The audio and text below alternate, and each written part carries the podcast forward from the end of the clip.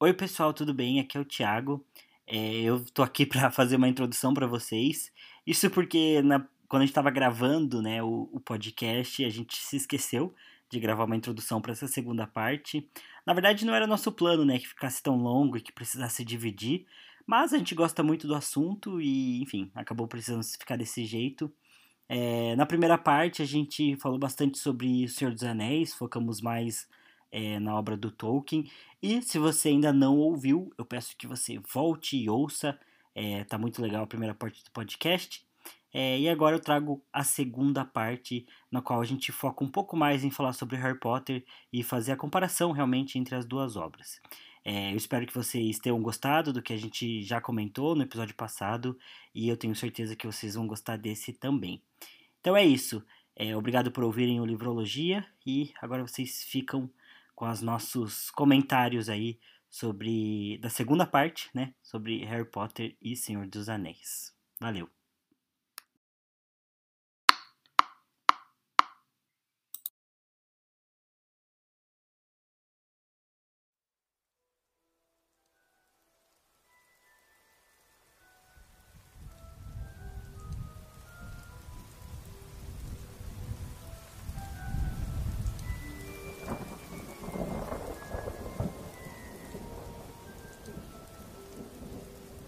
Bom, agora que a gente já falou bastante sobre o J.R.R. Tolkien, a gente vai para nossa outra parte aí do, do, do, podcast, que é falar sobre Harry Potter. E começando, né, do mesmo jeito que a gente fez com Tolkien, introduzir aí brevemente é, a história da autora, né, a J.K. Rowling, uma autora que recentemente aí se envolveu com uma quantidade absurda de polêmicas. Nunca vi alguém que era tão adorada e passar a vilã da história em poucos tweets, mas essa é a internet. Porém, daqui não vai ser o lugar que a gente vai falar sobre isso, pelo menos não agora. É, bom, a J.K. Rowling, ela é uma autora inglesa, né? E, enfim, para não, talvez não, não, passar muito tempo aí falando da, da vida dela, o que eu acho que tem de mais interessante é que ela queria ser escritora desde pequena, né? Então, acho que diferente aí já do Tolkien, ela cresceu com, esse, com essa aspiração de, de, de, de ser escritora. É, porém, a vida levou ela para caminhos muito diferentes, por questões profissionais, ela acabou é, precisando trabalhar em lugares diferentes, não estava levando a vida que queria. Ela meio que enganou os pais para poder cursar também é, letras clássicas, né? Os pais não queriam muito que ela cursasse letras, porque, como a gente já comentou aqui, letras não costuma dar muito dinheiro, né? É, e ela realmente, no início da vida dela, isso provou verdade, né? Ela teve que trabalhar como secretária, é, nunca conseguia se encaixar muito nos empregos, acabou indo para Portugal para tentar ensinar inglês lá, é, se casou em Portugal, teve uma filha e o marido dela era bastante abusivo, né? É, ela teve que voltar para Inglaterra, né? Com o rabo entre as pernas, só, só com a filha, sem ter dinheiro, sem ter emprego. Ela chegou a ter é o nível de renda mais baixo que você pode ter na Inglaterra sem ser um desabrigado. Então ela era realmente pobre. E acredito que, né, eu, eu, eu sei bastante da história da J.K. Rowling porque eu assisti uma biografia não oficial dela, que é chamada de Magia Além das Palavras, que eu acho ok. E nessa biografia, pelo menos dá a entender que, um, que a, pelo menos a irmã dela é, deu um help para ela aí no início da, da, da vida de escritora dela. E a irmã dela perguntou: "Ah, o que que você quer fazer, né? O que que você você, né, já tentou várias coisas, não conseguiu parar em nenhum emprego e e agora você voltou para Inglaterra, né, precisa fazer algo para se sustentar, o que que você quer?" E ela pega e tira uma caixa que ela tinha, uma caixa de sapato cheia de papel, cheia de, de texto, e ela dá uma folha para a irmã dela ler. E diz que a irmã dela lê essa, essa página e pergunta: Nossa, que, que interessante. É, é, que interessante isso que você escreveu. O que, que, é isso? É o começo de um livro? Ela fala: É, é o começo do sétimo livro. É, então ela já tinha planejado e escrito vários trechos aí de pelo menos sete livros da história de Harry Potter. E, bom, ela começa a escrever, ela é uma escritora bastante é, proativa aí, ela consegue escrever bastante, desenvolve a história, finaliza o primeiro livro, cria ali o contexto do, do mundo mágico dela. E quando ela envia para as editoras, ela é recusada por pelo menos oito editoras, se eu não me engano, até que a, uma nona editora aceite publicar. Isso porque, de uma maneira geral, é, livros para criança não dão muito dinheiro, não davam, pelo menos até o final ali dos anos 90.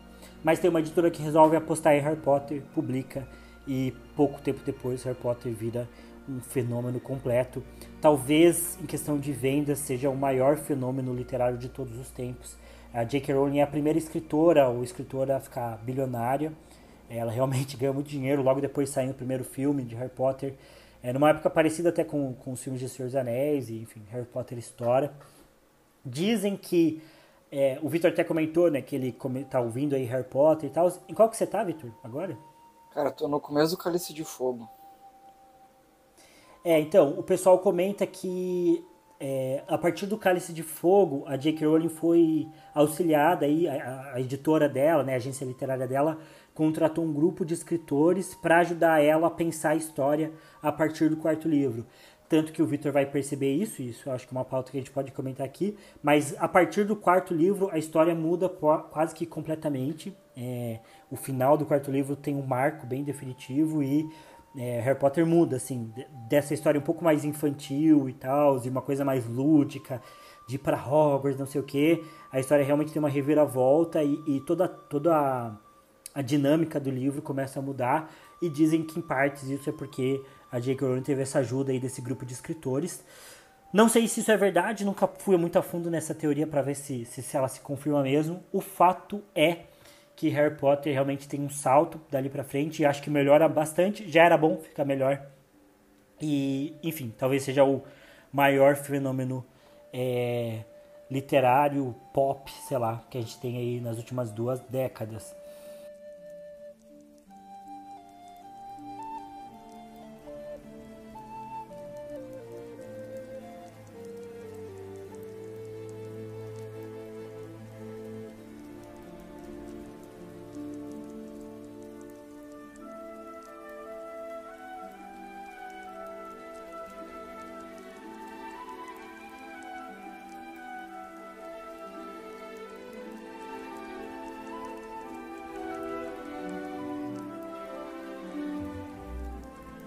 Bom, acho que esse aí é um resumo é, do que foi feito a J.K. Rowling. Harry Potter, se não me engano, foi publicado de 97 até 2007. Foram 10 anos, se não me engano, de publicações. São sete livros. É, e Harry Potter tem um negócio que todo ano lança uma edição diferente é, dos famosos caça-níqueis para os fãs comprarem e gastarem muito dinheiro lendo Harry Potter e relendo e lendo edições novas, edição ilustrada e edição do filme, não sei o que, não sei o que. Não sei como não tem uma HQ, né, de Harry Potter. É... Enfim, acho que para começar, como da última vez é, começou aí o, o, o, o Beraldo, pode começar aí o Pedro, talvez, falando aí o que, que ele acha, é, principalmente aí dos livros, talvez, né, de Harry Potter. O, o Victor não tinha uma, uma perguntinha que ele queria mandar para nós? Ah, é verdade, o Vitor tinha uma pergunta. Ah, não, mas é... não, vamos vai aprofundar ainda, né? Vamos pode pode ir tocando aí. Não, não, não, faz, faz aí, faz não, aí, mas faz é, aí. é já vai pergunta de agora. de mundo. Tá, tá bom. Então vamos lá. Até porque Harry Potter, é, a chance da galera da galera começar é conhecer é melhor. É maior. Cara, é porque assim, é bem pontual, na verdade, mas é que eu acho que às vezes a, a, a Rose, né, como eu falei, tô lendo, e nos filmes eu tinha percebido isso, mas eu acho que às vezes ela coloca alguns detalhes ali no mundo dela, né, que são interessantes no primeiro momento, mas com o passar do. que você vai conhecendo um pouco mais do mundo e vendo mais coisas ali daquele cenário, eles começam a se contradizer, né? Porque, por exemplo, o, é, a, é ponto crucial na história do, do Harry Potter, até onde eu entendi, né? Porque eu vi todos os filmes e agora todos os livros. De que tem essa, essa diferença aí, quase uma dicotomia, né? Não sei. Entre bruxos e. Não bruxos, né? É, trouxas, né? Inclusive, essa é uma grande dúvida. Por que, que Muggle virou trouxa? Muggle é pejorativo em inglês? Muggle não é caneca? Eu acho que não.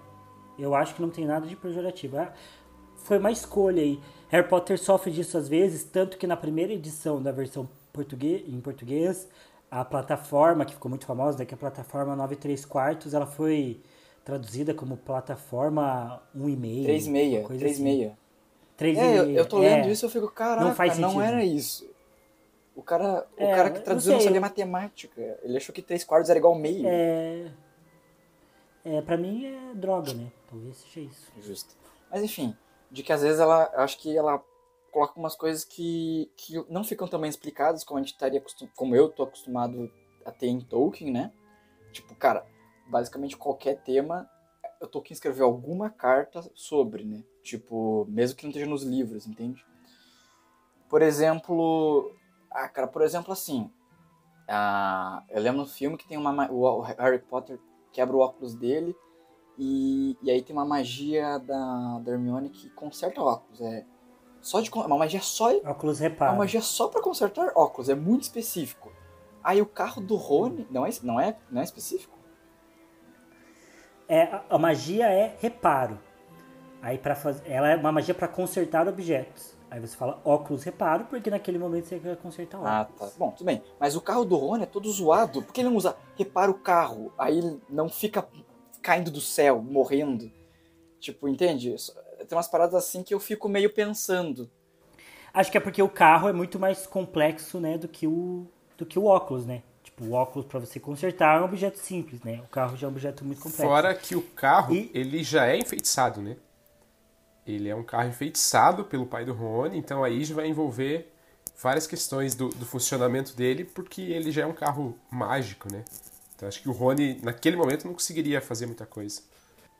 Eu senti essa mesma coisa que o Vitor, né? Dessas coisas que vão se contradizendo aparentemente, é, principalmente na, no uso da magia, né? Parece que a magia tem uma, uma seletividade.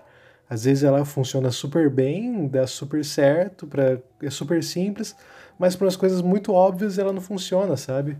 Às vezes era você olhando e falar, não, é só pra fazer tal magia e tal que dá certo, é só você mover aquele objeto. Mas aí a pessoa faz uma atitude física humana que não, não faz muito sentido, né? Isso é uma coisa que, que me incomodou um pouco no começo dos filmes. É, só antes do Thiago provavelmente explicar o porquê que é assim, que eu imagino que tem uma razão de ser assim, né? Por exemplo, agora me lembrei de, um- de uma coisa que casa aí com o que o Beraldo falou, que é nesse próprio Cálice de Fogo. Eu tô naquela. é, terminei agora aquela parte que tem aquele. é, os black blocks do mundo mágico, né? Que é os caras que vão lá no, no quadribol e Os comensais da morte. e, e queimam tudo, fazem arruaça, jogam pedra na loja da Nike pra roubar tênis, né? Tem essa passagem lá no livro. Na brincadeira. Mas que eles têm isso e eles usam de máscara. Aí eu fico pensando, cara, se a máscara é um problema, não tem uma magia de ver através da máscara, não tem uma magia que arranca a máscara. Tipo, entendeu? Uma- é. uma coisa que é mundana. E daí, tipo, teoricamente, eu, eu penso em soluções mágicas que eu faço um, talvez um falso, uma falsa relação, né? Tipo, ah, você pode, sei lá, respirar debaixo d'água com magia. Então você não pode fazer outras coisas igualmente simples, sabe? É é uma relação que eu acabo fazendo e às vezes eu não sei, me questiono. Eu acho que tem três pontos, né? O primeiro é sempre separar tudo que é do filme. Porque o filme, principalmente nos primeiros, ele toma várias liberdades que depois ele vai se contradizer mesmo. Por exemplo, no terceiro filme, a primeira cena é o Harry usando magia em casa. Ele fica falando lá, Lumos Máxima. Tipo, sendo que não pode. Tipo, então o filme fala isso. O filme tem cenas pra falar especificamente de que você não pode usar magia fora de casa, fora da escola. E o filme mesmo coloca uma cena pra ficar legal do Harry usando magia é, em casa no começo. Então, o filme tem esses defeitos. Ele realmente quebra as próprias regras. É, e também até o, como a magia funciona, né? Por conta de efeitos especiais e tudo mais. É, no, primeiro, no primeiro e no segundo filme, tem vários feitiços que funcionam de uma forma e que depois vão funcionar completamente de outra, de cor, de efeito, vai mudar bastante. Eu acho que meio que a partir do terceiro filme pro quarto que eles começam a seguir mais certinho algumas regras e tal. Mas o Harry Potter tem uma diferença de Senhor dos Anéis no filme, que Harry Potter, se eu não me engano, teve pelo menos três diretores. Então os dois primeiros filmes é um diretor, que é o Chris Columbus, aí o segundo é o Alfonso Cuarón, de Roma, é, que ele vai melhorar muito o filme, e aí a partir do quarto é um outro diretor até o final. Então essas decisões e tal mudam bastante, cada diretor, as roupas que os personagens usam, os efeitos da magia, tudo isso vai mudar bastante. Já são problemas que o livro não tem, o livro não costuma se contradizer tanto disso. Já essas questões que você comentou da máscara e tal, acho que o primeiro ponto é que é, todo feitiço acho que ele é meio possível. Acho que a magia tem umas três regras só, que, do que, que você não pode fazer e no restante você pode. O ponto é, alguém precisa criar esse feitiço. Então talvez, Victor, você fosse um bruxo muito bom, né? Que você conseguisse criar o feitiço. Se alguém foi lá no mundo da magia e criou esse feitiço para olhar através da máscara, ele vai conseguir. É tipo um feitiço que você olha através das coisas. Ah, a própria máscara ela, achei... já é, ela já é meio mágica, né? Porque eles passam a mão e ela some e depois volta. Então a máscara já é. É, isso no, isso, isso no filme, né? Eu não sei se no não lembro se no livro é assim também. Mas. É, mas o, o, ponto todo é que você também tem que lembrar que tem uma diferença bem importante com o Senhor dos Anéis. Que o Senhor dos Anéis ele é alta fantasia. Harry Potter ele é baixa fantasia. Então ele é uma urban fantasy, né? Então ele é uma fantasia que mistura o nosso mundo com o mundo bruxo. Então isso já vai criar uma, uma série de diferenças na estrutura, de como a história funciona, bem grande, né? Então vai misturar mesmo esses elementos, assim.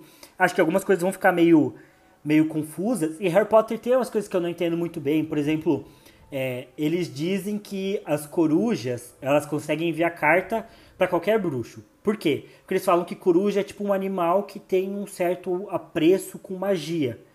Então, tipo, a coruja é como se ela fosse um animal meio mágico, assim. Por isso que ela consegue encontrar os bruxos. Aí eles falam, porque no terceiro livro tem a pira de, do que o Sirius Black tá foragido. Então, ah, por que, que não é só enviar uma carta pro Sirius Black, a coruja encontra ele, você segue a coruja e pronto. Daí eles falam que não, mas é que a coruja só encontra o bruxo se ele quiser ser encontrado. Só que ao mesmo tempo, o Harry, pelo menos duas vezes na história, ele recebe uma carta de demissão, de demissão não, de expulsão do colégio. Ou de, a primeira vez é uma advertência. De, porque, justamente porque ele usou magia fora da escola. E, mas e se o Harry não quiser ser encontrado? Aí a coruja não vai encontrar ele? Tipo, ou o fato dele ter um endereço físico faz com que a coruja se encontre.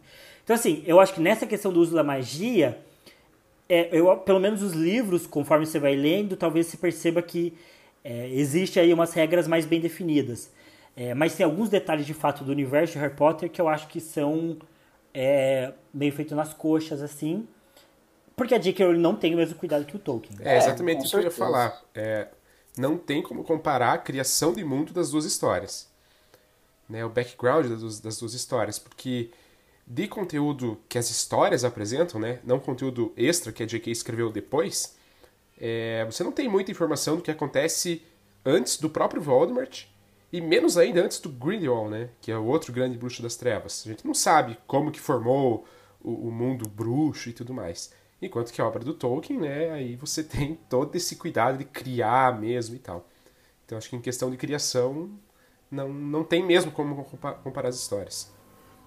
Eu, eu ia comentar que até uh, tem uma diferença bem gritante, que eu acho que é a mesma diferença que tem em relação a Harry Potter e as Crônicas de Gelo e Fogo, por exemplo, do, do George Martin. Tanto George Martin quanto Tolkien são pessoas que basicamente criaram o universo deles antes de começar a escrever. Eles já tinham todo o universo criado. Boa parte das coisas que são criadas em Harry Potter são posteriores aos livros. Boa parte não, né? Mas acho que assim, Harry Potter tem, digamos, igual Star Wars, Harry Potter tem um universo expandido. Que até tem, tem um site dedicado só a Harry Potter, de que não escreve texto.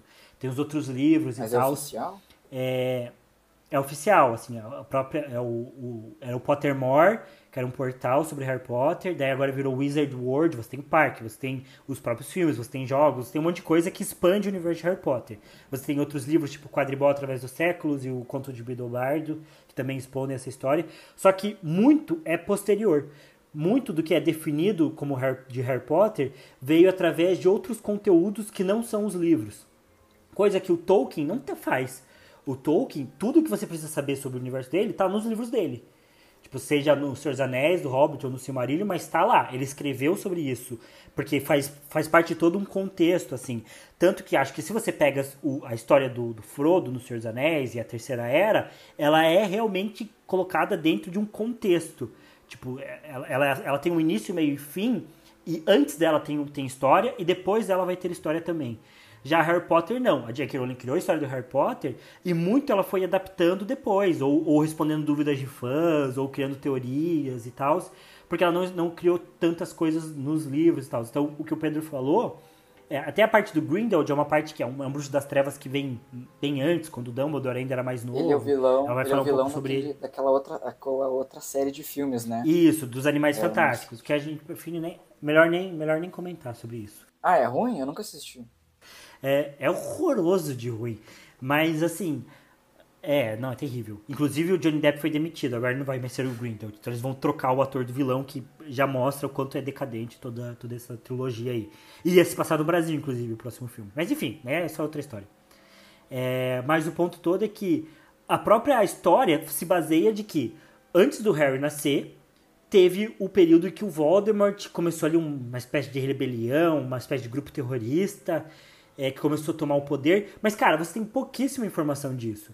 Você não. A, a J.K. Rowling não conta como foi, quantas pessoas morreram, como que era feito os ataques.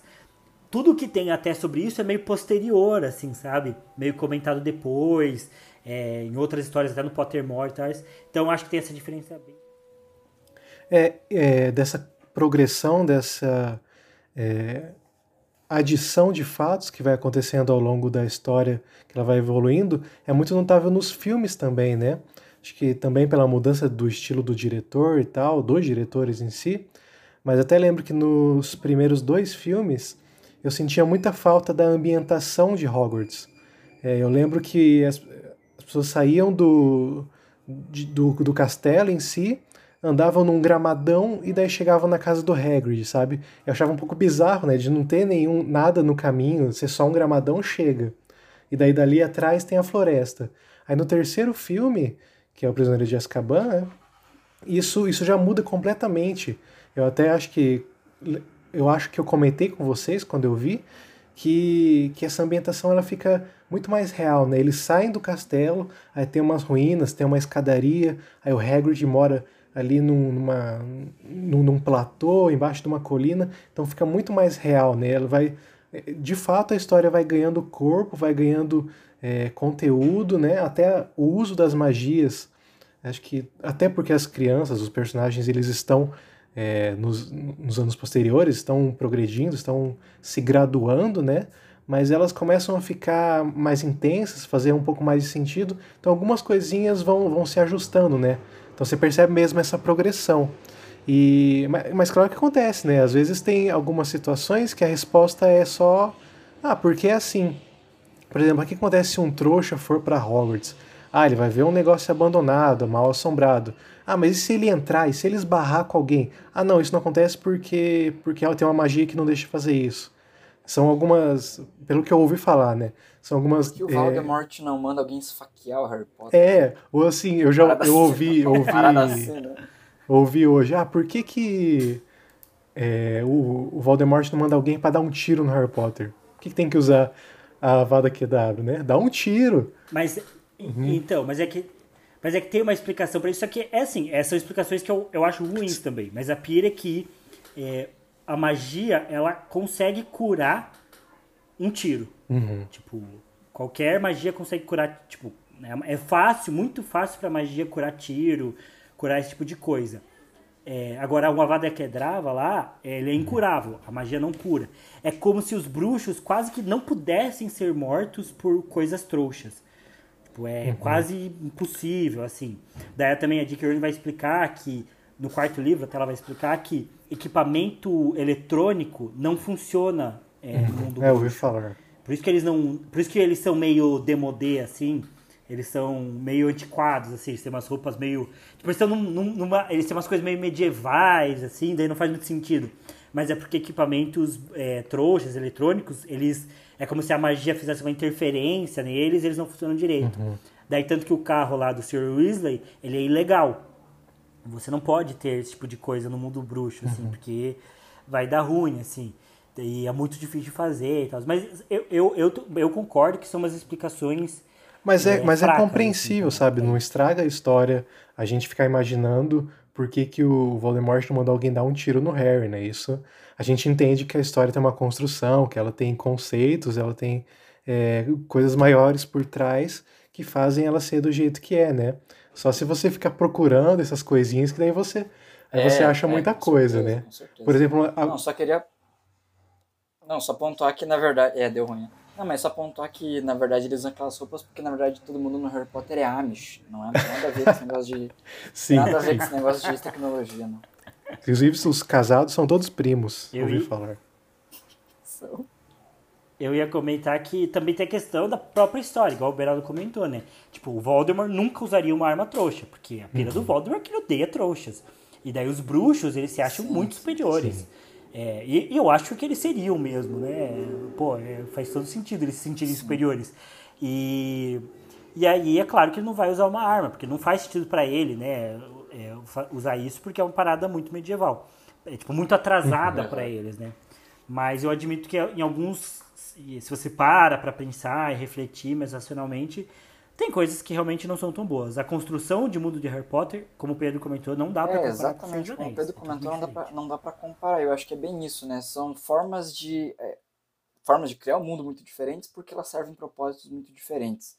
Eu vejo que no Harry Potter a- o mundo que ela cria serve à história, ou a narrativa que ela quer contar. No Senhor dos Anéis é o contrário. A narrativa serve pra mostrar como o mundo que ele criou é legal, entendeu? Porque a parada Sim, dele era perfeito. isso, entendeu? Era criar língua e mundo e mostrar pra gente. Ah, a J.K. Rowling é, é o, o contrário. Só eu que fazer um comentário, que particularmente não dava assunto, mas eu acho que é por isso que Game of Thrones é tão bom, porque eu acho que ele faz as duas coisas. Ele consegue fazer uma narrativa que, que, que apresenta o mundo dele, ao mesmo tempo que o mundo dele serve a narrativa. Então, na verdade, o George Martin é muito melhor que os dois juntos, mas isso não está, vocês não estão prontos talvez para essa discussão.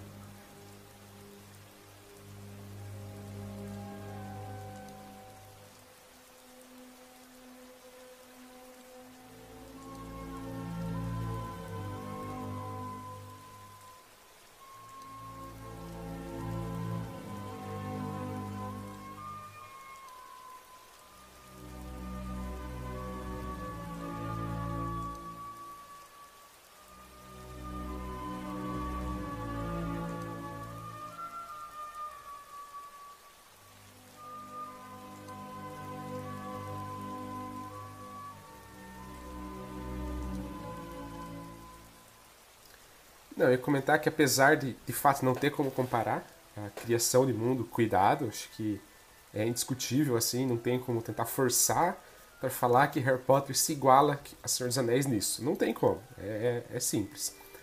Mas, apesar disso, eu acho o universo de Senhor dos Anéis, o mundo bruxo, extremamente imersivo. Eu acho que a criação de Hogwarts e tudo que envolve e a ideia de formar bruxos, e as aulas, e o ambiente de Hogwarts, e o quadribol, e, e o beco diagonal com as lojas, e a pira de varinha, que cada um bruxo tem uma específica, que a madeira é diferente, o tamanho é diferente, o núcleo é diferente. Eu acho que, assim, a questão de imersão no universo de Harry Potter, ela é fantástica. Para mim, é um dos pontos altos da obra, porque você lê e você quer estar em Hogwarts. Você, nossa, eu quero ir para Hogwarts, eu quero ser um bruxo, eu quero fazer essas aulas, eu quero jogar quadribol. Tipo, você se sente mesmo assim, você tem vontade de participar daquele, daquele, daquele universo. Então, apesar de em questão de cuidado e criação não dá para comparar, para mim a imersão, na minha experiência, a imersão de Harry Potter, ela, ela é muito alta, assim. Para mim é um dos pontos fortes, inclusive, da, da obra como um todo, é você querer estar em Hogwarts, você querer fazer parte do mundo bruxo. É, eu acho que essa, essa ideia que ela teve de mesclar o mundo verdadeiro com o mundo bruxo, cara, é genial, assim. Eu acho que. É, claro que tudo é legal, né? As pequenas coisas que aparecem, mas esse pra mim é, é, é a chave que, que transforma Harry Potter numa. nessa. Cara, nesse fenômeno que, assim. É, é- torna muito mais crível, né? E muito mais fácil pra gente é, comprar, vamos dizer assim. né? Apesar que eu falei que eu tenho um pouco de dificuldade de me imergir em termos de narrativa, mas em contrapartida esse negócio de que, cara, um, um bueiro é uma- um portal para um outro mundo e você não sabe, entendeu? Você fica tipo, caraca. É, eu acho que é uma, foi uma coisa muito, cara, muito genial que a, a, a Rowling fez. É, eu acho que essa mescla é legal mesmo, porque o, o mundo bruxo, ele tá inserido no mundo trouxa, né? Então, o beco diagonal, ele tem entrada numa rua movimentada de Londres. E aí, ali, por meio da magia, tem um portal que você bate na parede e entra. É, Hogwarts também, ela seria acessível para os trouxas, né? Então, o mundo, ele tá ali, mas ele tá velado ao mesmo tempo. Então, ele, ele existe simultaneamente, mas ele é velado e só alguns têm acesso. Eu acho que ficou bem, bem construída essa questão, assim. Eu acho que casou bem dentro da história dela eu, eu acho também que o argumento, igual até um pouco do que o Victor comentou também, mas para mim o argumento de Harry Potter funciona muito bem. O conceito da história funciona muito bem. É, a, o que a J.K. Rowling propõe como magia e, e, do jeito que ela funciona, não só com os feitiços, mas do jeito que o universo da magia ali funciona, para mim isso, isso é, é, é, preciso, assim, sabe? É, é, é, é realmente bastante funcional, assim, do, do, jeito que é praticado ali daquele universo. Então, desde isso que o Pedro comentou do, do universo bruxo ser é, estar ali paralelo ao universo trouxa e tudo mais, a questão é, das, das varinhas que escolhem os bruxos, e os bruxos têm que estudar em Hogwarts para é, se formar. E até o plot mais central da ideia do Voldemort do surgimento dele. É claro que Voldemort e Horcrux é baseado em Sauron e o Anel. Eu acho que nem sei se ela esconde muito isso, mas é para mim é uma expressão bem clara. Mas eu acho que todo o argumento do, da ascensão do Lorde das Trevas e do Harry ser esse garoto que ele é escolhido, mas ele, ele realmente ele é um herói escolhido e tal, mas é, houve todo um contexto para ele ser esse herói escolhido, que depois vai ser explicado no, nos últimos livros, e a forma como ele tem que lutar, e aí, enfim, eu acho que o universo Harry Potter ele tem um argumento muito funcional e eu acho que a narrativa consegue sustentar esse universo e fazer ele, ele funcionar muito bem. E acho que o que o Victor comentou do Senhor dos Anéis e da dificuldade dele de, de emergir em Harry Potter, eu acho que, por um lado, quando você lê Harry Potter mais novo, como foi o meu caso, como foi o caso do Pedro, funciona muito melhor. Eu acho que facilita.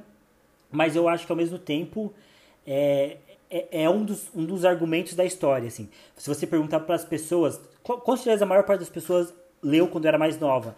Mas as pessoas se sentem muito próximas dos personagens, as pessoas se sentem é, imersas em Hogwarts. Eu lembro que, putz, pra mim foi, foi talvez uma das principais experiências, assim, sentir que eu tava, fazia parte daquilo, que eu tava ali acompanhando o, o trio, né? O, o Victor comentou dele ser a, o décimo, décimo segundo membro da Sociedade do Anel, o décimo primeiro membro. É, é, o décimo ano, mas, cara, eu sempre me senti parte do trio ali, como se acompanhasse eles. E Harry Potter, se você começou a ler ele quando você tinha 11 anos, você meio que, né, quando, quem acompanhou enquanto os filmes saíam, enquanto os livros saíam, foi meio que crescendo enquanto os personagens cresciam. E tudo isso acaba tendo um efeito muito forte, assim, de conexão mesmo com a história, né, com a, com a, e com a progressão daqueles personagens. Mas eu acho que até alguns elementos de Harry Potter funcionam muito bem também, como é, a, as tramas serem fechadas dentro delas, né? Então, cada, cada livro tem um começo, e meio e fim, apesar de todos fazerem parte de uma trama central. E para mim, particularmente, Harry Potter ainda consegue ser uma história de mistério dentro de ser uma história de fantasia. Coisa que eu acho que funciona muito bem também. Nos primeiros isso é bem claro, depois diminui, mas ainda assim, todas as histórias têm essa trama dos personagens de tentar entender o que está acontecendo, tentar resolver um dilema ali, encontrar, de certa forma, pistas para resolver o, que, o quebra-cabeça ali. Eu acho que isso, isso funciona muito bem. É uma das coisas que eu mais valorizo em Harry Cara, Potter. Eu ia comentar que uma das coisas que eu acho, assim, mais geniais... Quer dizer, não é exatamente uma genialidade, mas eu acho muito legal de, de, de, de ler aquilo. E eu até gostaria que, assim, tivesse mais disso no Harry Potter, né? Porque a J.K. Rowling coloca só às vezes, que é o quê? São esses elementos que, que no senso comum já são considerados mágicos, tipo, de, outra, de cultura geral que a gente tem, e ela dá uma explicação daquilo no mundo da magia que ela cria. Tipo, por exemplo, é, lá no, agora no Cálice de Fogo, tô falando porque é o que eu tô lendo, acabo lembrando mais, né? Mas eu lembro que eu já tinha visto isso antes. Tem o, o quadribol lá, e daí tipo, tem um cara árabe e, ele, e eles, em vez de montar em vassoura para se locomover, eles montam tapetes, tipo, do Aladdin, né? E daí ela fala isso, tipo, cara, essas coisas eu acho bem interessante. Ele fala, ah, ele quer exportar tapete aqui pra Inglaterra e não sei o que. Tipo, isso é bem legal, cara. E eu acho que é um, ah, sei lá, é bem criativo dela colocar esses elementos que a gente já tem como de ser mágico e das mitologias, culturas e introduzir na cultura da, dela, né? Porque isso expande, né? Tipo, sai um pouco daquele negócio da Inglaterra, tudo é na Inglaterra, né? E daí quando a gente tem esses vislumbres, a gente, tipo, é, se relaciona é, de coisas que a gente já sabia e começa a ter uma leitura nova daquilo dentro do, da história, né? Dentro do Harry Potter. É, eu acho que a J.K. Rowling, apesar da criação de universo dela não ser tão boa quanto, quanto a do Tolkien, ela tem também essa mesma preocupação de de pegar referências, de, de trabalhar referências externas dentro da obra dela, né? Então, ela, ela faz bastante disso, né? Tem bastante mitos e lendas que ela, que ela reutiliza, né? Até o próprio, se você parar pra pensar, até a própria vassoura, né? É um elemento que ela, dá, ela ressignifica totalmente ali na, na história, né? Claro que é um objeto voador e tal, mas tipo, todo um conceito diferente, de ser uma coisa meio chique, que, que é caro, que o, né, que o Harry ganha as vassouras, mas ele não consegue comprar porque é muito caro. A, acho até que a ideia da... Talvez ela seja uma das, uma das autoras de fantasias pós-Tolkien que consegue diversificar o que, que é um elfo e o que, que é um anão, assim, sabe? Sim. É, Sim.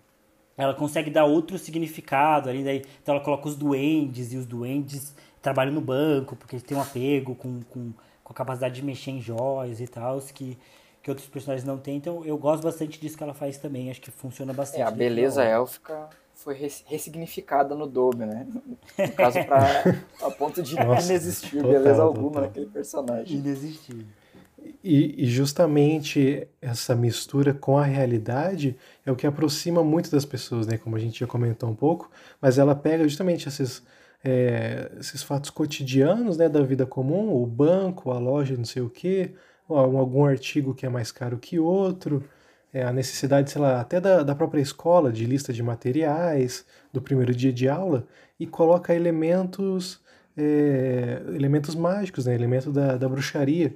Então a gente se, se a gente consegue muito bem se colocar no lugar dos personagens, porque quase todo mundo já viveu aquela experiência do primeiro dia de aula, de ir a alguma loja e querer alguma coisa e colocar um elemento mágico em cima disso é uma coisa muito legal. né? Então isso aproxima muito das pessoas. Essa, essa proximidade com o mundo real, só que com as aspirações eh, de poderes e possibilidades que as pessoas gostariam de ter, acho que é uma, pessoa, é, uma, é uma coisa que aproxima o Harry Potter muito das pessoas. E também comentando também, eh, o Victor comentou do, dos árabes que tinham os tapetes, mas no, no filme, quando tem o torneio tribruxo, que vem as delegações das outras escolas, né? Vem a, a galera ali da, da- visivelmente da França, é, o- a galera do Krum ali que é da Alemanha ou da Rússia, agora eu não sei dizer com exatidão. É, mas isso dá realidade ao universo, Da né? Dinamarca, na verdade. Não, Ah, é tem- Bulgária, é, ali Bulgária. países. Não, o Krum, o Krum é búlgaro. Mas a- é que Durmstrang é uma escola que fica meio que em lugar nenhum, assim, ninguém sabe onde fica. Mas Bulbatorix Entendi. é da França, ó. Das menininhas. É, mas é, é essa noção, né, de que, que não é uma coisa isolada ali no, no Reino Unido, né, mas é uma coisa que existe no mundo inteiro. Até é, já li em alguns lugares, não sei se tem algum comentário disso no filme, mas até no Brasil existe a escola de magia, que, eu, que tem um nome, mas eu não lembro, né. Não sei se é- tem nos livros isso, mas, mas essa Bruxo. realidade, né. Isso, isso. Castelo Eu não acho muito legal o nome, acho meio, acho meio paia, mas, mas, é, mas é isso, né. É, é complicado. É. As É esse negócio de alcançar- Da mesa, é meio zoado. Tem merenda de arroz doce, né? No, no salão comunal. É. Os professores bruxos não ganham muito bem, é meio sacanagem, assim. É. Esse negócio de alcançar todas as pessoas que consomem a obra e trazer a realidade para elas, né? Tanto uma realidade, realidade cotidiana quanto uma realidade um pouco maior de que no país delas também tem uma escola de bruxos, né? Acho que isso é muito legal. Sim. Tem até na Uganda, eu lembro, em alguma passagem alguém falou é, e eu fiquei, nossa, caraca, na Uganda. É, é, acho até o, o argumento da escola, né? Cara, todo mundo vai pra escola. Tipo, todo mundo que leu, é, frequentou a escola e sabe como é. Então, é, já sabe que é uma aula chata, sabe que é uma aula divertida, sabe o que é o que é pegar, tipo, não pegar detenção, porque a gente aqui no Brasil não pega detenção assim, né? Mas é, consegue imaginar facilmente, né, o que, que é levar uma advertência e tal. Sim. É, então, acaba que realmente o argumento, o argumento funciona muito bem.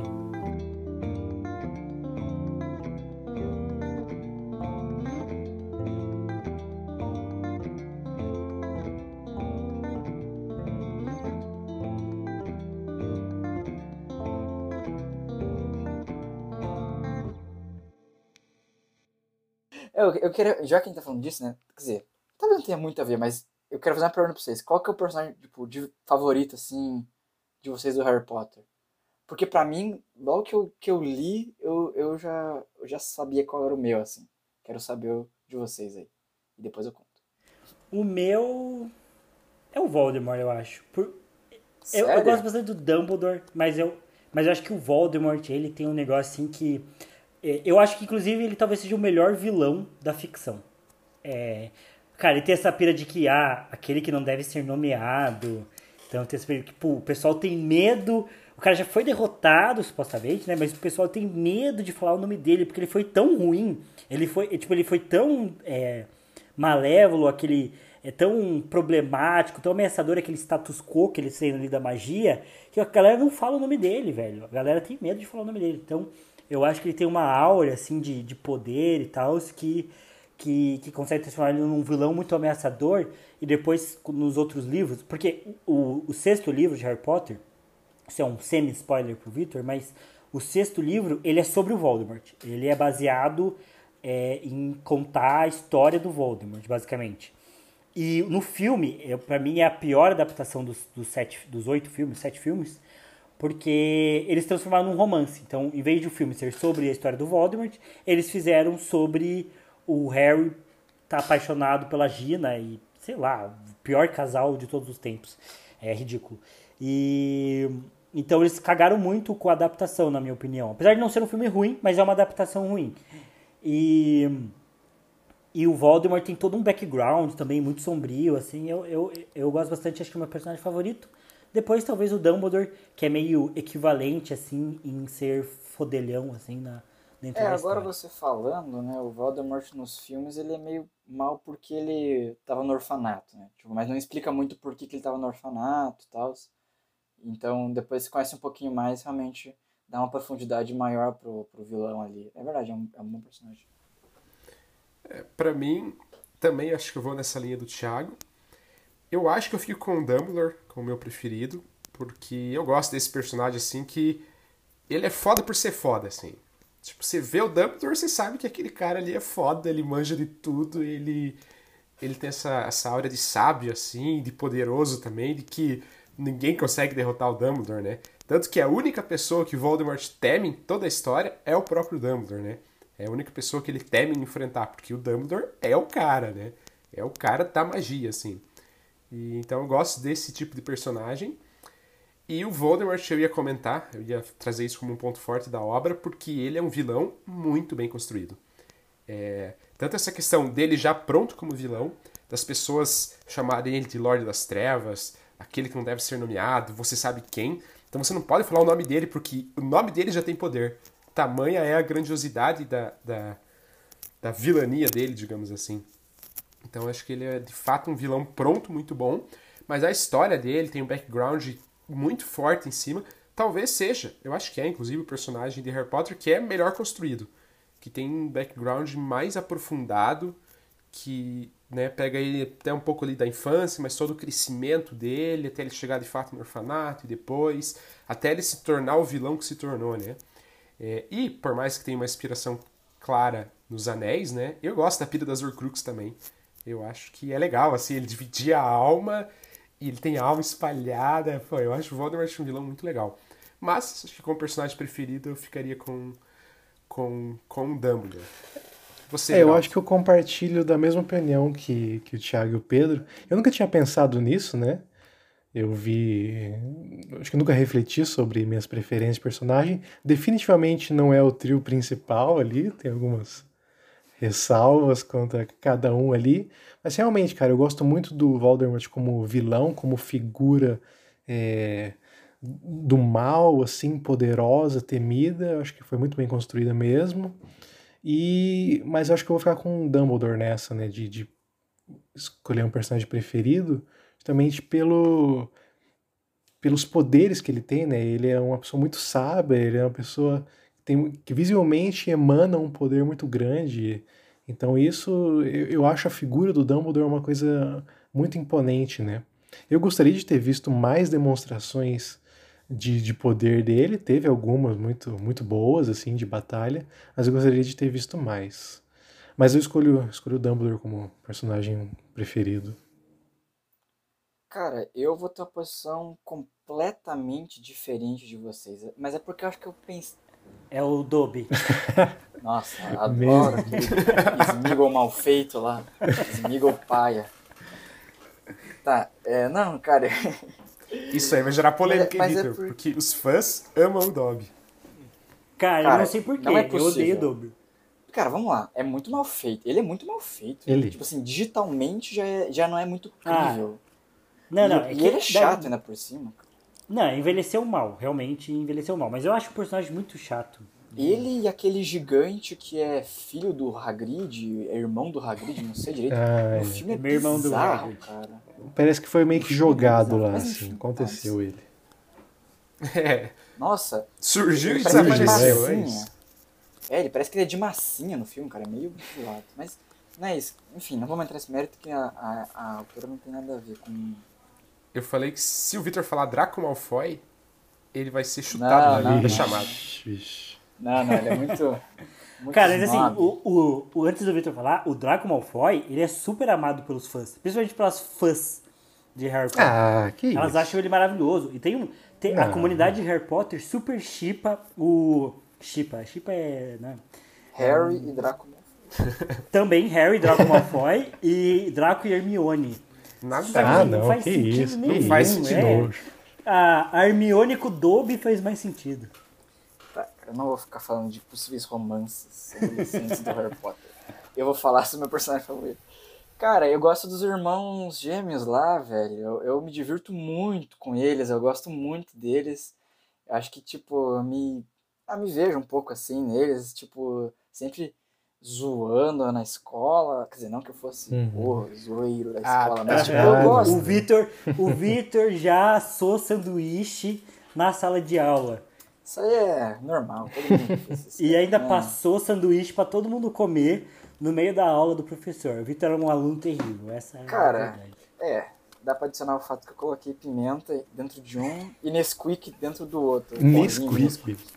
Meu Deus. É, tá bom, dá pra dizer que eu gostava de aprontar um pouco. Cara, é o que tinha na minha casa, foi mal. Eu só pensei como posso estragar o café da manhã da galera. Bom, é isso. Mas. Ah, eu acho muito divertido, cara. Eu gosto muito deles, assim. E, tipo, mesmo nos momentos. É, é, tensos, assim, tipo, eles dão uma humorizada e eu acho muito legal. Eu me divirto muito com eles. E eu acho o, o tom do humor deles. É, muito melhor, assim, do que a maior parte, sabe? Tipo, as interações ali entre o trio, tem umas coisas que eu acho que é pra ser engraçado e eu acho muito podre. Mas as interações dos gêmeos com a mãe, assim, e com, a- com os diretores, é... ah, eu acho, professores, né, diretor só tem um. É, eu, putz, cara, eu gosto muito deles. Mas eu acho que eu pensei mais em quem eu gostei mais, né? Em termos realmente de- da trama, não sei dizer quem que seria o que eu acho mais legal. Eu ia comentar que o Victor falou sobre identificação e tem, pra mim tem um detalhe que eu acho que o Harry em si, é, de toda a ficção, é o personagem que eu mais identifico. Não pelas qualidades, né? Mas principalmente pelos defeitos, assim. É, e inclusive foi, foi, foi recentemente que eu reli Harry Potter e eu percebi isso, assim. Porque eu nunca gostei do Harry Potter. Eu nunca gostei do, do, do personagem em si. Sempre achei ele muito chato, assim. Porque no livro ele começa a ter uns ataques, assim, de chatice muito forte. Mas eu percebi que eu era igualzinho. Aí eu comecei a, a ser mais leve com, com o personagem. Mas, é, eu, eu vou comentar duas coisas que eu acho que, apesar de, de talvez vocês não gostarem tanto do trio, eu acho que a relação de amizade deles é muito boa. Eu acho que a, a J.K. Rowling, depois também do quarto livro, vai começar a explorar isso mais, vai começar a pôr à prova essas relações de amizade. E eu acho que elas vão funcionar bastante, assim. É bem incrível e, e até meio inspirador, digamos assim, né? A relação dos três. E, e eu acho também que o, o humor de Harry Potter é funcional. Principalmente com os gêmeos, eu concordo. Mas eu acho que de uma maneira geral, assim, Harry Potter é um livro que, que, que consegue me fazer rir. É, com algumas tiradas, assim. Eu, eu só consigo lembrar de tiradas dos gêmeos também, mas é, eu lembro que, que não foi uma é. vez só que eu ri lendo Harry Potter. Tem o Neville, que ele é meio alívio cômico, mas eu não acho ele engraçado. É, os, os, os capangas do, do, Draco também, que eu esqueci o nome agora. Tem umas cenas, mas tipo, é. Mas realmente para mim o melhor humor é ali dos gêmeos e eu gosto muito.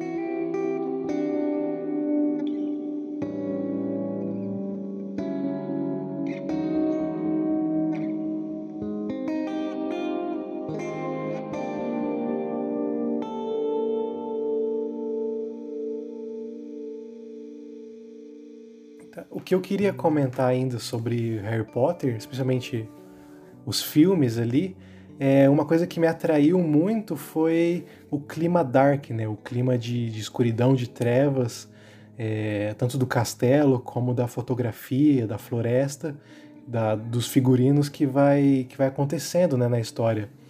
E, e, e acho que o, o ápice disso ali é lá pro, pelo filme 3 ou 4, mas depois eu acho que eles perdem um pouco a mão e fica muito dark. Até perde um pouco das cores, assim, parece que eles baixam muito a saturação. Viu que estava dando certo o dark e aí fala assim, não, agora tem que ser, tem que ser muito muito gótico, né? Então acho que exagera um pouco, mas mas continua sendo uma coisa muito boa, né?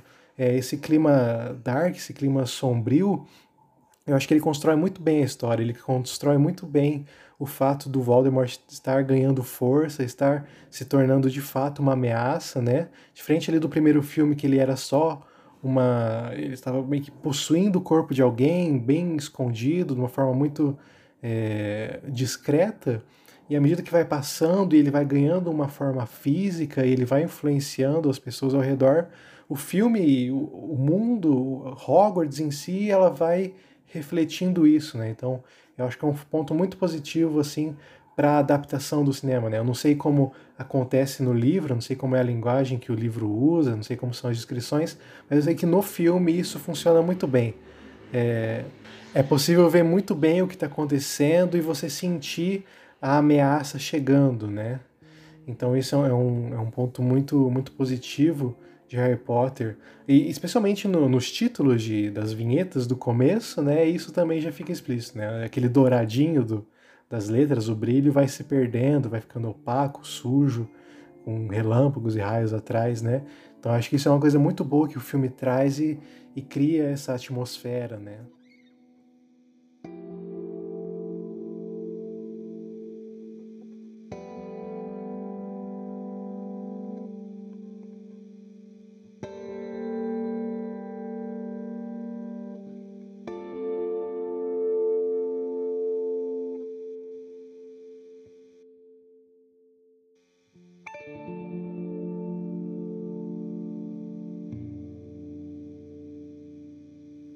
Então legal. A gente já falou sobre o Senhor dos Anéis, falamos sobre os pontos fortes e fracos da história, falamos sobre Harry Potter. Já fizemos algumas comparações, também comentamos um pouco sobre a adaptação.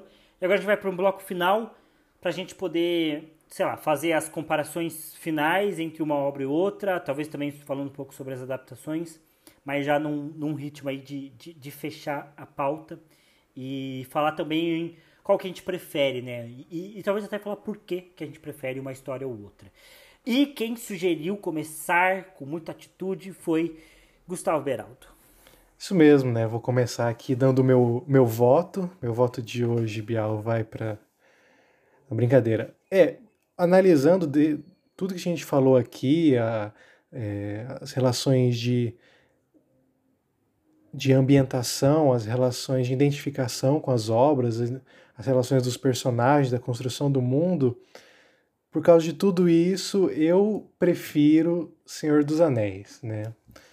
E, e não, só por, por causa desses aspectos de, de cenário, de, de, do mundo ser bem construído, mas também porque eu tenho uma, uma proximidade maior com isso, né? É uma coisa que, que, que me deixa um pouco mais entusiasmado. A história ela tem um tom mais épico que, que eu acho muito mais interessante que de Harry Potter, né? Não, não que seja que Harry Potter seja ruim, muito pelo contrário, até a gente falou os pontos muito bons que tem Harry Potter, mas justamente o tom épico do Senhor dos Anéis, a construção do mundo, de como é, aquilo te envolve, te emociona e te leva ao longo dos três filmes a sentir o que justamente o Tolkien escreveu e são as, e, e as coisas e como as coisas são na Terra Média é, mexe muito comigo, né? Mexeu muito mais comigo do que Harry Potter, né? Talvez por alguns detalhes que Harry Potter não não alcance essas posições, essa posição de, de preferido, né? Como a gente comentou no começo, os lances de, de algumas ações contraditórias ou da construção do mundo, mas, mas hoje o meu, meu voto, a minha preferência vai para Senhor dos Anéis, né? Que eu acho que é uma obra muito completa, muito emocionante, muito épica, que realmente mexeu e ainda mexe comigo, né? Quase um ritual assistir o Senhor dos Anéis. E é isso. Você chorou na, na, na coroação do Aragorn? Quando ele, ele. Todo mundo se ajoelha pros hobbits? Cara, eu não chorei.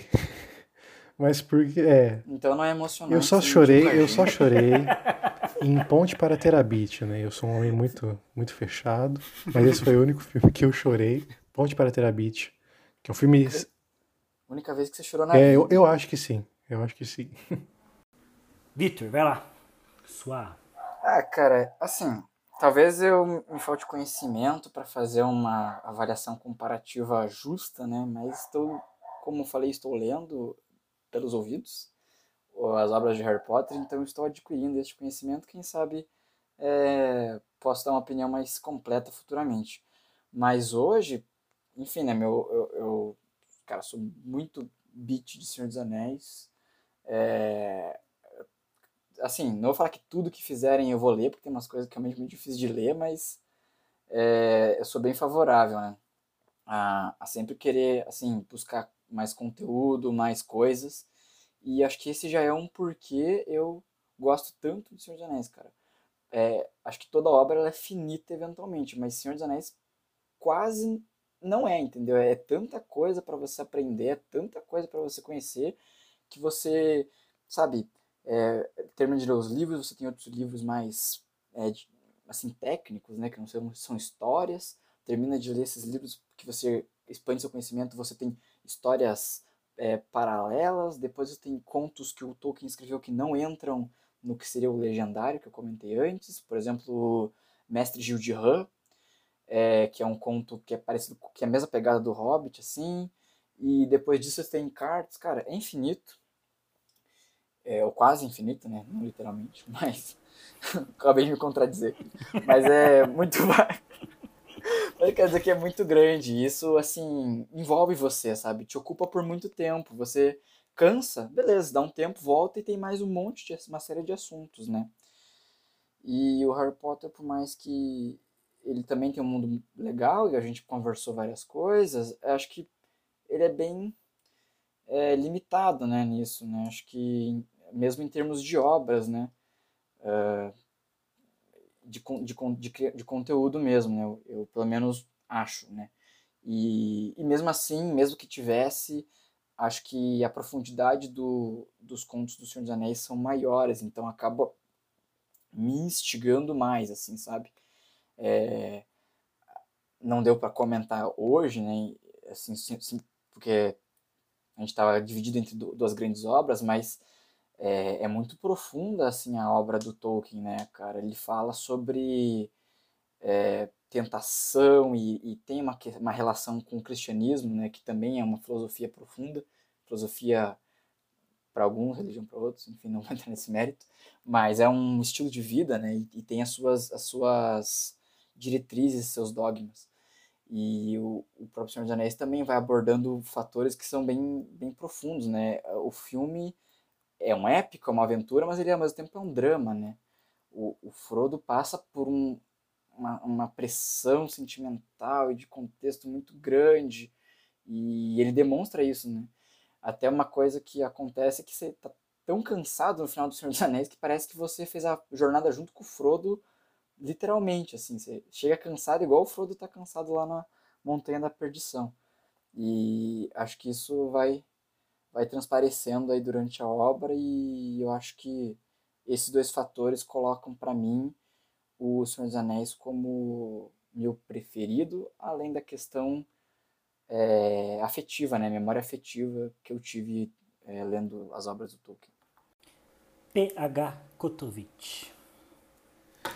Bom, não escondi desde o início que a minha preferência é por Harry Potter, porque embora a criação do mundo do Tolkien seja genial, e eu acho isso genial de fato, eu realmente admiro muito obras assim, como a do Tolkien, como a do Martin, mas como eu falei na minha primeira participação aqui no Livrologia, que um dos pontos que mais me chama atenção em um livro, ou que faz com que eu goste daquele livro, é a imersão que você tem nele. Então, eu opto mais pela imersão do que pela grandeza da criação daquele universo. Então, para mim, a minha preferência, e aí não estou falando que é melhor ou não, mas é a minha preferência por Harry Potter muito por conta disso. Agora, alguns outros aspectos muito práticos, né? É, eu acho Voldemort um vilão melhor. Eu acho Voldemort, de fato, um vilão muito, muito, muito bom. E isso também faz, faz, faz parte da obra, isso também engrandece a história, ajuda a, a, a, a trama, a narrativa central ali a ficar legal. E os protagonistas, né? Aí fazendo um comparativo direto, eu não gosto do Frodo. Eu acho o Frodo meio, meio bostão, assim. Ele é meio, meio frouxão, não faz muita coisa, meio, meio sem graça, assim. O Harry não é um super protagonista, ele também é meio chatão, mas eu prefiro o Harry do que, do que, do que o Frodo. É... Mas, de modo geral, né, só queria fazer esses dois pontos que eu não tinha trabalhado ainda, né, que eu queria ter falado antes e não falei, né, desse comparativo dos protagonistas. Para mim, os protagonistas de Harry Potter são melhores. Embora o Sam eu goste dele, eu acho que, que ele é legal, como o Victor trouxe, né? É, acho que no livro ele é até mais impactante do que ele é no filme. É... Então gosto dele, acho ele legal, mas gosto do trio de protagonistas ali de Harry Potter, acho que eles batem, né? Um comparativo direto aí o, o trio de.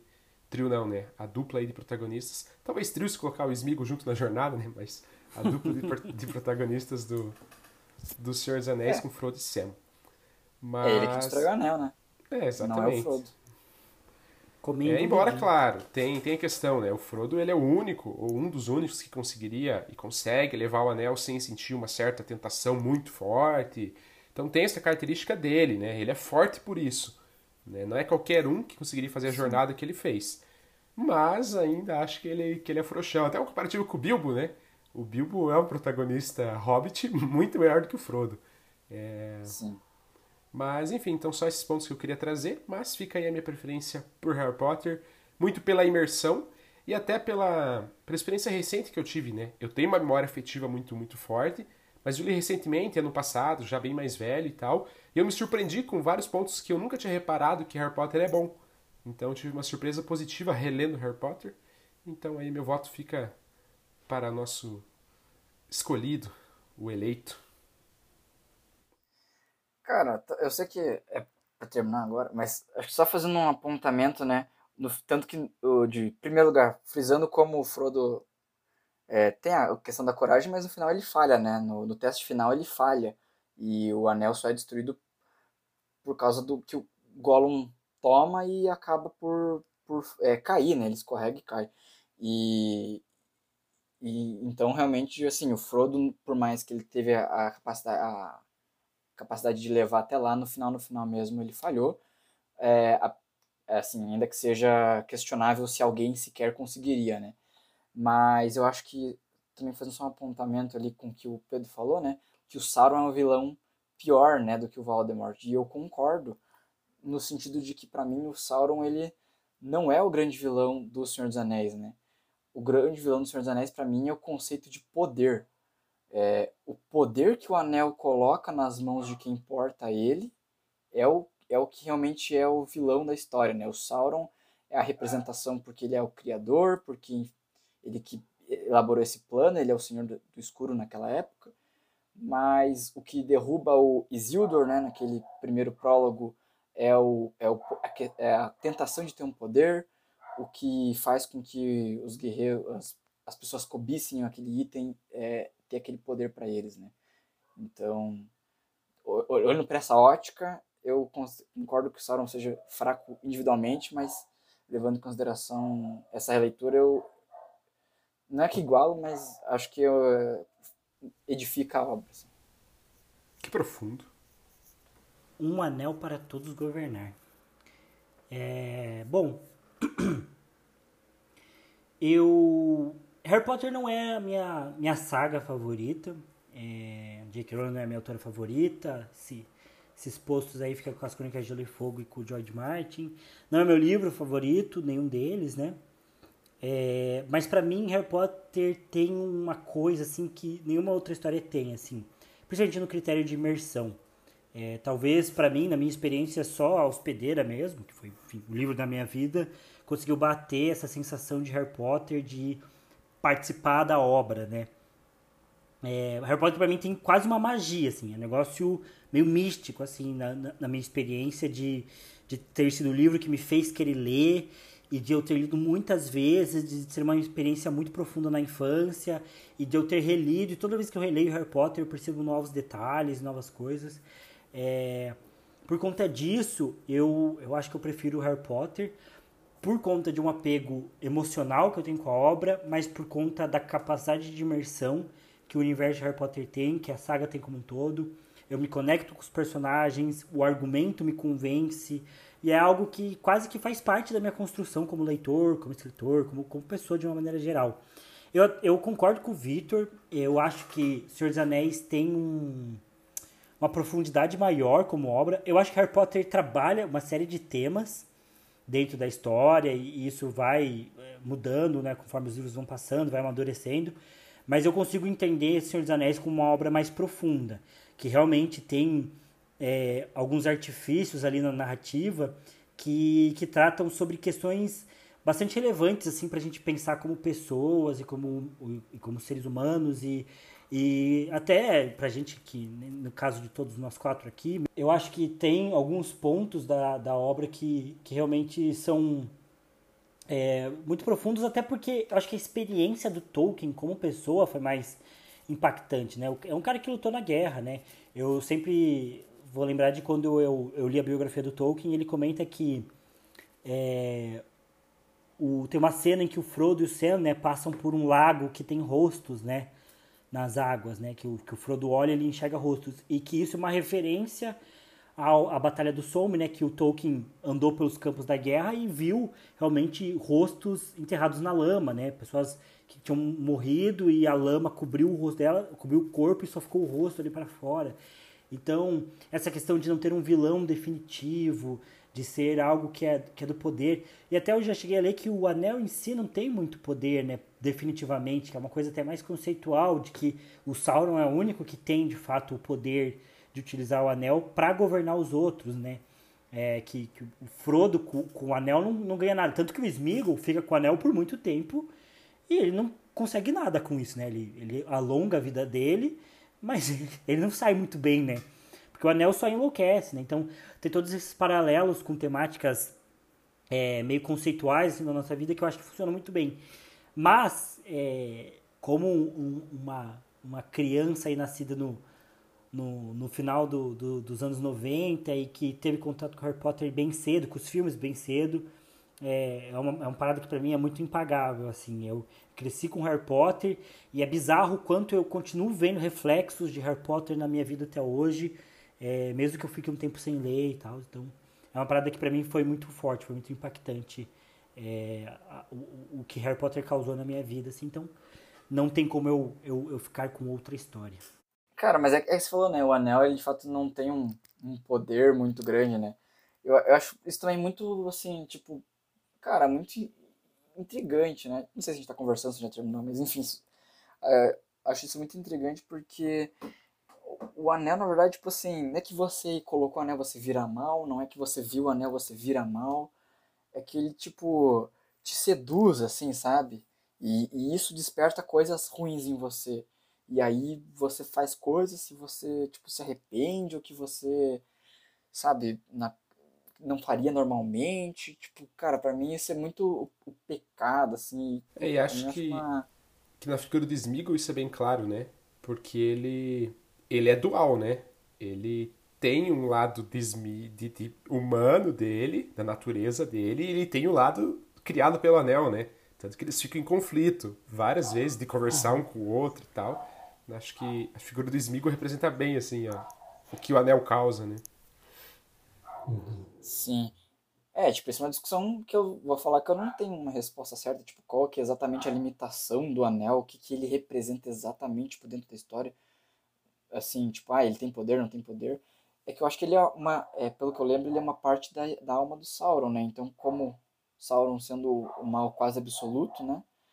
É, aquilo ali age por, por passividade, é, por efeitos passivos quase, né? Apesar que é dito que o anel age, né? O anel age em momentos específicos para tomar rumos específicos, então... É, é a mesma coisa que as Horcruxes, né? As Horcruxes têm um pedaço da alma do Voldemort, então... Não, é, na verdade as Harry... Horcruxes são a mesma coisa que o anel, calma lá, cara. É, o, o Harry, pelo fato dele ser ele ser uma Horcrux, ele pode falar com as cobras. É um é efeito é dele ter um pedaço da alma do Voldemort. É, quando eles pegam uma outra Horcrux, né, que é o colar, que é o medalhão, na verdade, é, e eles usam, eles também, aquilo desperta todos os sentimentos ruins. Tanto que o Rony é muito afetado, porque ele já tem uma autoestima muito, muito fraca, e ele tem muitos ciúmes dali da, da Hermione e do Harry, ele também tá incapacitado. Então, quando ele tá com o medalhão, aquilo afeta ele muito mais, e desperta uma coisa muito mais dentro dele. Ao mesmo tempo que quando eles tentam é, se livrar do medalhão, o medalhão luta, o medalhão aparece pro Rony e tudo mais, e o diário de Tom Riddle, que também é o Crooks, ele induz a Gina a libertar o basilisco e tudo mais. Então, é, é, uma, é bem inspirado, é bem parecido. É, apesar de eu achar que a J.K. Rowling contextualiza isso bem, mas é, é claramente inspirado. As Horcruxes são um pedaço da alma do, do Voldemort, elas agem dentro da pessoa e em contato com a pessoa, por passividade, como o Victor mencionou, mas elas também lutam, elas também enfrentam. E é. eu só queria pontuar uma última coisa, que eu acho também que não tem como, apesar de Harry Potter ser talvez o livro mais importante em questões comerciais da história, tipo, o que, que ele vendeu de bater recordes de, de, de estreia, ele mudou o universo do livro para sempre. Tipo, o que a gente entende como venda de livro hoje, consumo de livro, e até essa integração que a gente tem hoje de, ah, o livro vai e vira filme, vira série, vira um monte de produto, eu acho que isso tem muito peso de Harry Potter pelo fenômeno que ele foi. Mas a importância do Senhor dos Anéis para definir o que é fantasia, eu acho que não sei se tem outro gênero literário que tem um, um, algo tão impactante quanto é o Senhor dos Anéis. A gente no último podcast comentou sobre o Sir Arthur Conan Doyle e Sherlock Holmes e que de fato é muito impactante e tem um peso enorme para a história da literatura e principalmente para o romance policial, mas acho que é incomparável o peso que o Tolkien acaba tendo para a história da fantasia.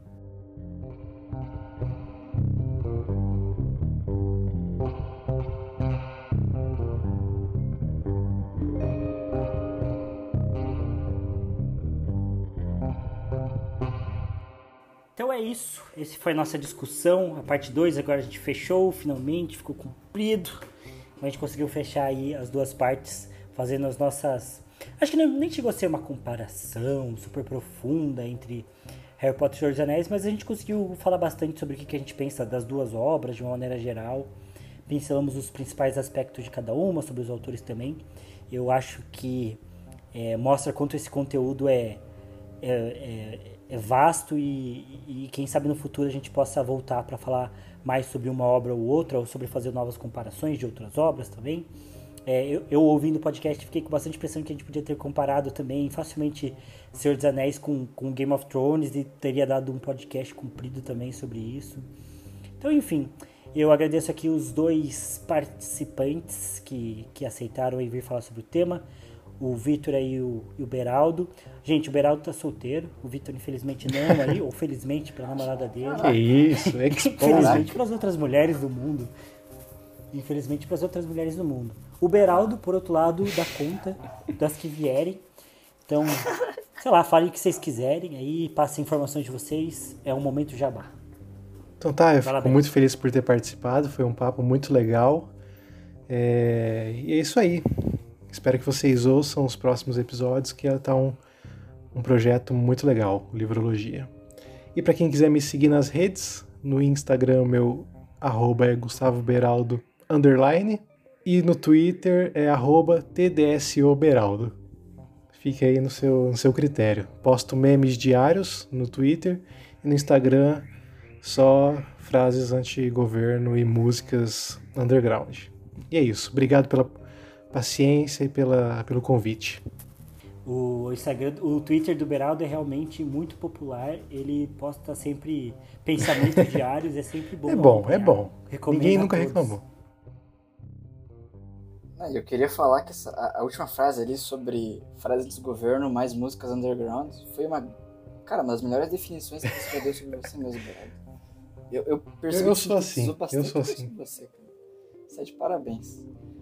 Bom, então, engatando aí, meu nome é, no Instagram é Victor Underline Takaki, mas eu já aviso, se você não me segue, não me siga, não vai fazer diferença nenhuma na tua vida. Eu nem uso aquele negócio direito, então nem se preocupe.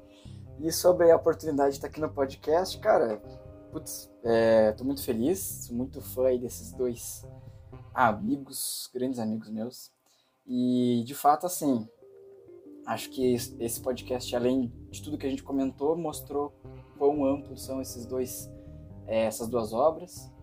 E realmente abre pretexto para a gente vir aqui falar sobre, é, seja Senhor dos Anéis, seja Harry Potter, mas no meu caso especificamente falando sobre as obras do Tolkien, sobre, cara, uma infinidade de assuntos, é, análises mais profundas, menos profundas sobre diferentes obras. E que a gente não abordou acho que nem uns 10% de tudo que tem para falar sobre o Tolkien e sobre o Harry Potter eu tenho menos conhecimento, mas imagino que também tem muita coisa para rolar ainda. Então é isso, muito obrigado Tim, muito obrigado Pedro e muito obrigado Benai também. Beijos. Pedro, você quer dar o seu tchau também? Tchau. Perfeito. Acho que cada um se definiu muito bem com os seus Sim. encerramentos. Eu agradeço a minha irmã que fez a arte de capa, como sempre, sempre prometo dar os créditos para ela. E recentemente a minha noiva, a Milena Stephanie, também tem me ajudado a fazer é, as artezinhas de cada episódio. É, agradeço você que ouviu até aqui, ao André Mate, que fez parte da trilha sonora também que vocês ouviram. É, espero que a gente possa ter é, outros podcasts que o Vitor e o Beraldo possam participar que a gente possa trazer mais convidados também para temáticas diferentes. Esse é um dos objetivos, que a gente possa sempre continuar compartilhando experiências literárias e, acima de tudo, que você, ouvinte, tenha gostado, se divertido e tenha se sentido inspirado aí a, a enfrentar aí a saga Harry Potter ou o, o lendário aí do Tolkien, é, porque realmente vale muito a pena. Então, obrigado por ouvir. Espero vocês para o próximo episódio do Livrologia. E é isso. Até mais.